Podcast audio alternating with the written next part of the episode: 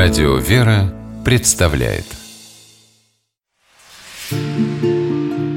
Места и люди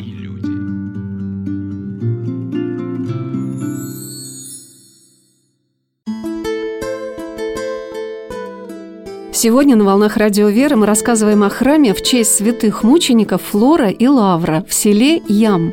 Но приехав сюда, вы очень удивитесь тому, что этот сельский храм – сравним с большими красивыми соборами Москвы и Петербурга. Так значительно, так основательно относились к молитве и благодарению Богу наши предки. Хотя, по словам настоятеля храма игумена Валерия Ларичева, вера у людей на Руси всегда была различной.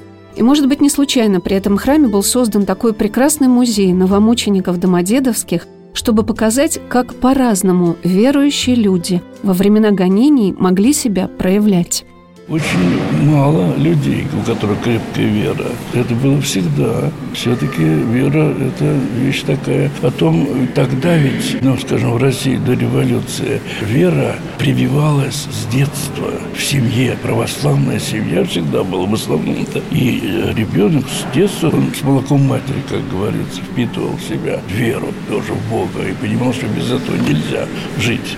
И он понимал, что просто другого нету. А сейчас этого нет. Сейчас, наоборот, верующих значительно меньше. Мы же говорим так, что крещенных у нас много очень, крестики носят многие. А вот по-настоящему верующих один процент населения. Я имею в виду, регулярно ходит в храм по статистике. Да и, и, и те, кто ходит в храм. И тоже вот я говорю, что вера, кто даже ходит в храм, это вера такая еще, ну, и сомнения какие-то есть. Ну, видно, вот человек с крепкой верой, он же его видно, вот он готов все, он, уже, у него жизнь, если он был неверующий, а стал верующим по-настоящему, то у него полностью изменяется жизнь, полностью.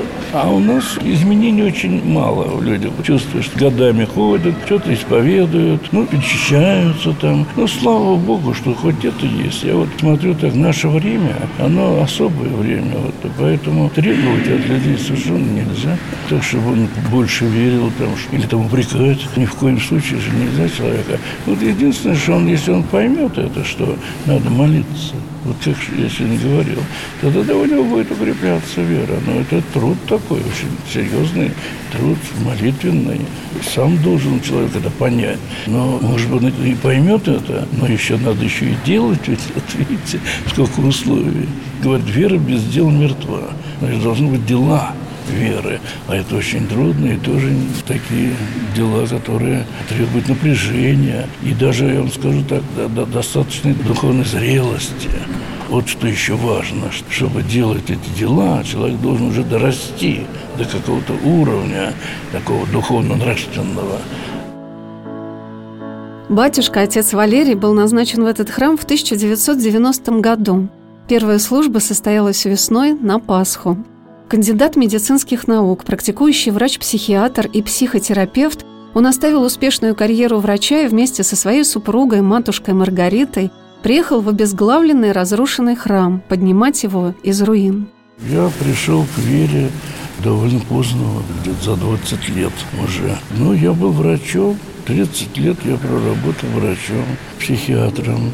Но когда я пришел к вере, мы стали ходить в храм уже я понял, что да, надо ходить регулярно в храм, то есть воцерковляться, то, что называется. Мы ходили в один храм много лет, а в 90-м году вот была такая ситуация, что на восстановление храмов недостаточно было священников с семинарским образованием. Поэтому пытались найти среди прихожан, таких вот, которые долго ходят, много ходят, таких людей, которые могли бы, то есть их можно было рукоположить без образования при таком вот согласии. Ну, вот, вот мне предложили тогда так. Вот я согласился. Я очень рад этому. Мне было 52 года тогда. 52 да, уже? Да, уже 52, да. Это трудный такой выбор, да. Потому что уже у меня все уже было в моей профессии, это все хорошо.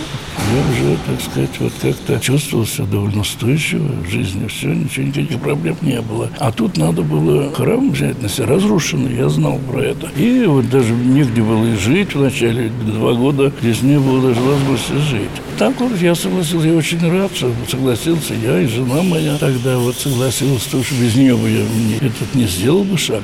Это был большой для меня подарок как бы судьбы. Господи помилуй, это очень было для меня радостно. Я здесь считаю, что теперь это моя родина. Вот я здесь живу, я и не знал это село. Я же, когда первый раз сюда приехал, я даже не знал, никогда не был здесь. Что это заимское что слово? Это, да, да, да, да, да, не знал, что это так.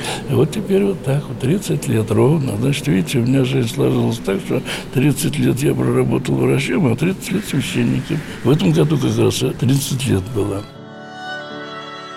Прихожане храма с большой теплотой и благодарностью вспоминают то время, когда отец Валерий вместе с матушкой Маргаритой самозабвенно созидали и налаживали здесь и молитвенную жизнь, и жизнь приходской общины – в 90-м году храм возвращает верующим, полностью разрушенный. Ни росписи, ничего этого, конечно, не было. Система отопления не существовала. То есть, когда отец Валерий, спокойный ныне матушка Маргарита, приехали сюда, они поселились вот в этом холодном храме, здесь стояла печечка, и они жили первое время, потому что у них домика никакого не было. И они жили здесь, вот в этом храме, то есть оставляют гнездо теплую, престижную работу хорошую, уютную квартиру. Матушка Маргарита удивительная хозяйка была, удивительная, и она свои способности вот здесь вот потом реализовала, ну, слава богу, на наших глазах мы это видели. Матушка, вот в полном смысле слова матушка, вот она могла и сшить одежды, и приготовить, и все. Изумительно внимательный человек был. Я помню, у меня маленький Снежка был, здесь рождественская елка какая-то была на улице, родители были, Снежка здесь вот на елке, и холодно, они пошли, и матушка Маргарита, она бежала за ними, чтобы подарочек, им гостинчик, ребеночку вручить. Вот она такая внимательная была абсолютно каждому человеку, абсолютно во всем, удивительно. Конечно, это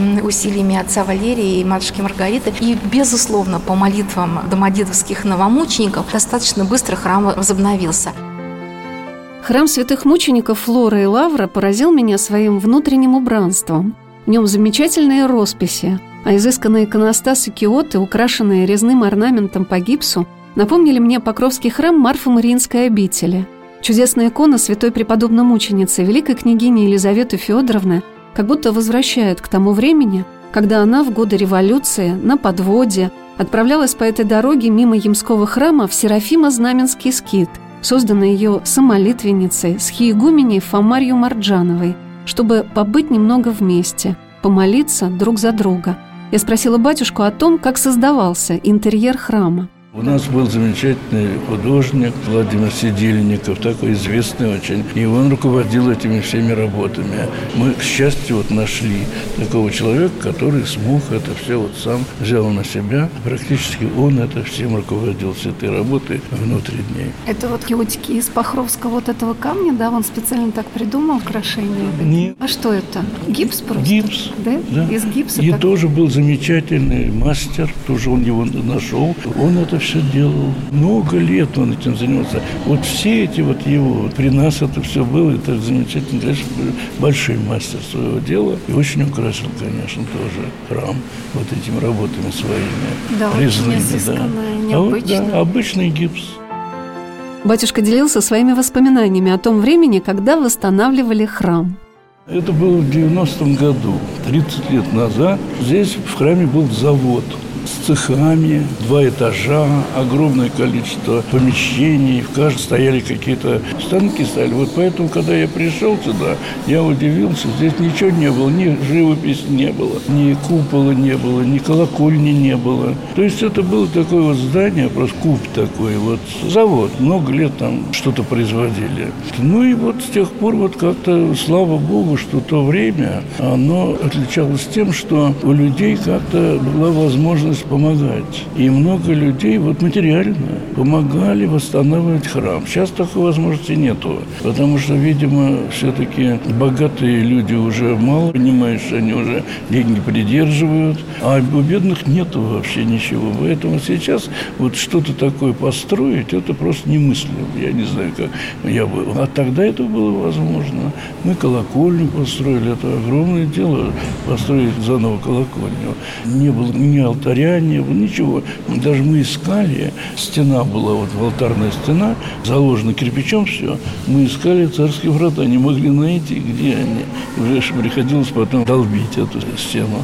Вот такое было. Но я очень рад, что за 30 лет здесь вот так, как вы говорите, что он стал напоминать храм. И я тоже очень рад этому, что я участвовал в этом. Потому что это действительно было такое удивительное дело, когда каждый день происходило что-то новое, что-то так восстанавливалось, что-то какие-то появились новые иконы. Там. Это каждый день на протяжении вот многих-многих лет. Поэтому это очень так впечатляло. Когда ты приходишь и вдруг удивляешься, ух, открыли еще какой-то там лик, там нашли еще что-нибудь, там какой-то для хрампол сделали, еще там что-нибудь сделали. Рамы были гнилые совершенно, значит, вставляли рамы, и все это потом подоставили. Ох, как же хорошо. Вот так по каждому поводу радовался. Какими трудами, какими духовными подвигами, молитвами возрождался храм святых мучеников Флора и Лавра – и главное при этом, что его богатство таится не только в чудесных иконах, украшенных красивыми окладами, во множестве частиц мощей святых угодников Божьих, а также в атмосфере любви и мира, которая незримо присутствует в этом храме, привлекая множество прихожан. Я спросила батюшку, откуда собирался такой многочисленный приход храма, расположенного в селе недалеко от Москвы. Ну, не знаю. Главное, что он недалеко от Москвы и на шоссе. Поэтому у нас больше не прихожане, а приезжане. Потому что, вот видите, много машин. Как раз местных жителей очень немного. Местных жителей, как везде. Вот в любом храме, где много народу, местных очень немного, а откуда приезжают все. Ну, каким-то вот нам удобно, скажем, ездить на машине из разных мест. Он стоит на шоссе. Ну, потом у нас хорошие священники, которые проповеди говорят, умеют. Есть у нас такие батюшки, которые тоже привлекают. Вот что сказала о жизни в приходе прихожанка храма Татьяна. Прихожане этого храма – это не только жители села Ям. На самом деле здесь оно и тогда объединяло много населенных пунктов. Горки, Белеут, Жеребятево. А сейчас охватывает еще большую территорию. К нам ездят прихожане из Домодедова, из Москвы ездят. И не знаю, какой была жизнь до революции, но могу сказать, что у нас сейчас действительно братские отношения. То есть все прихожане, все друг друга знают. Если у кого-то какая-то неприятность, ну, бывает всякие там из проблем проблемы и в семье, и здоровье, то чем дорого? То, что мы друг за друга начинаем молиться. Вот у кого-то что-то, помолитесь, пожалуйста. Вот у меня сегодня ребенок там поступает, вот у меня там кто-то в больнице. И все мы дружка за дружку начинаем молиться. Это, наверное, самое главное и важное. Может быть, так и было и до революции, но важно то, что сейчас. Конечно, во многом жизнь прихода является отражением того, как к своим прихожанам относятся батюшки. Ведь научить можно только своим примером. И слово становится действенным, созидающим – когда оно наполнено опытом, силой духа. А отец Валерий, которому во время божественной литургии стояли поисповедоваться и побеседовать множество прихожан, произвел на меня впечатление любящего, доброго отца для каждого человека, даже пришедшего к нему, как я, впервые. И я спросила батюшку, а можно ли научиться любви? Вот это трудно мне сказать. Ну, в общем-то, я был не злобив, конечно, с детства. Да, видимо, есть, наверное. У меня мать такая была очень добрая всегда. И отец. В общем, у нас в семье как-то это не было никакой. Вот была такая обстановка, вот такой любви, заботы, вот так вот. И я в этой ситуации, вот семейной, жил. И, наверное, где-то с детства у меня вот такие вот качества были. Какая-то, ну, что ли, основа, может быть. Ну, а потом, конечно, когда когда верующим стал, когда я уже все это понимал, что самое главное в жизни, вот как сегодня вот я пытался сказать, любовь. Вот это самое главное, конечно, потому что если нет любви, то, например, если вера, а любви нету, то вера превращается в фанатизм. Это тогда страшное дело, когда вера без любви. Поэтому где-то это знал уже, так сказать, знал, поэтому, конечно, и старался, и пытался. Ну, вот так вот. Не знаю, что это не мне судить, насколько я там преуспел в этом. Игумен Валерий Ларичев является уже более 20 лет духовником Московской епархии. Я попросила батюшку поделиться своими мыслями о том, каким ему видится будущее поколение священнослужителей в России – Конечно, каждый священник все время, каждый день у него это опыт. Он набирается опыта и, конечно, совершенствуется в своем служении. Если этого нет, то это, ну, просто, как говорят, профнепригодный. Да, да, таких мало. И я даже не знаю, большинство священников, которых я знаю, все-таки это очень хорошие батюшки. Очень хорошие, молодые такие, есть очень крепкие, очень ищущие. Каждый старается, конечно, он понимает, что самое главное, чтобы человек выслушать, помочь ему. Он на это ориентирован всегда. Это очень важно, конечно, да. Потому что человеку помочь может доброе слово, просто одно слово. И когда они приходят в храм, если есть, ну как же, каждый священник, вот понимаете, как получается, что в приходе, почти в каждом приходе прихожане говорят, что наш батюшка самый лучший. Потому что это, это должно быть так, чтобы прихожане свою батюшку вот говорили, что он хороший очень. Без этого нельзя просто. Ну как, если вдруг кто-то скажет там из прихожан, ой, у нас такой злой там, или еще что-нибудь, это плохо. Это такого не может быть, не должно быть никогда. Так что будем надеяться, что новое поколение священников вот все это будет перенимать и продолжать это дело, служение такого священнического. Когда человек только начинает воцерковляться, да и уже много времени спустя для него самым главным авторитетом, помощником, наставником являются батюшки, священнослужители. Само это слово, означающее суть этого призвания, вызывает уважение. Но я не сомневаюсь, что и каждый священнослужитель старается отражать в себе самые высокие цели выбранного им служения. Потому что это всегда осознанный выбор пути. Таким трудным и ответственным он представляется – Через несколько минут мы продолжим наш рассказ о храме в честь святых мучеников Флора и Лавра в селе Ям. Оставайтесь вместе с нами на радио «Вера». Места и люди –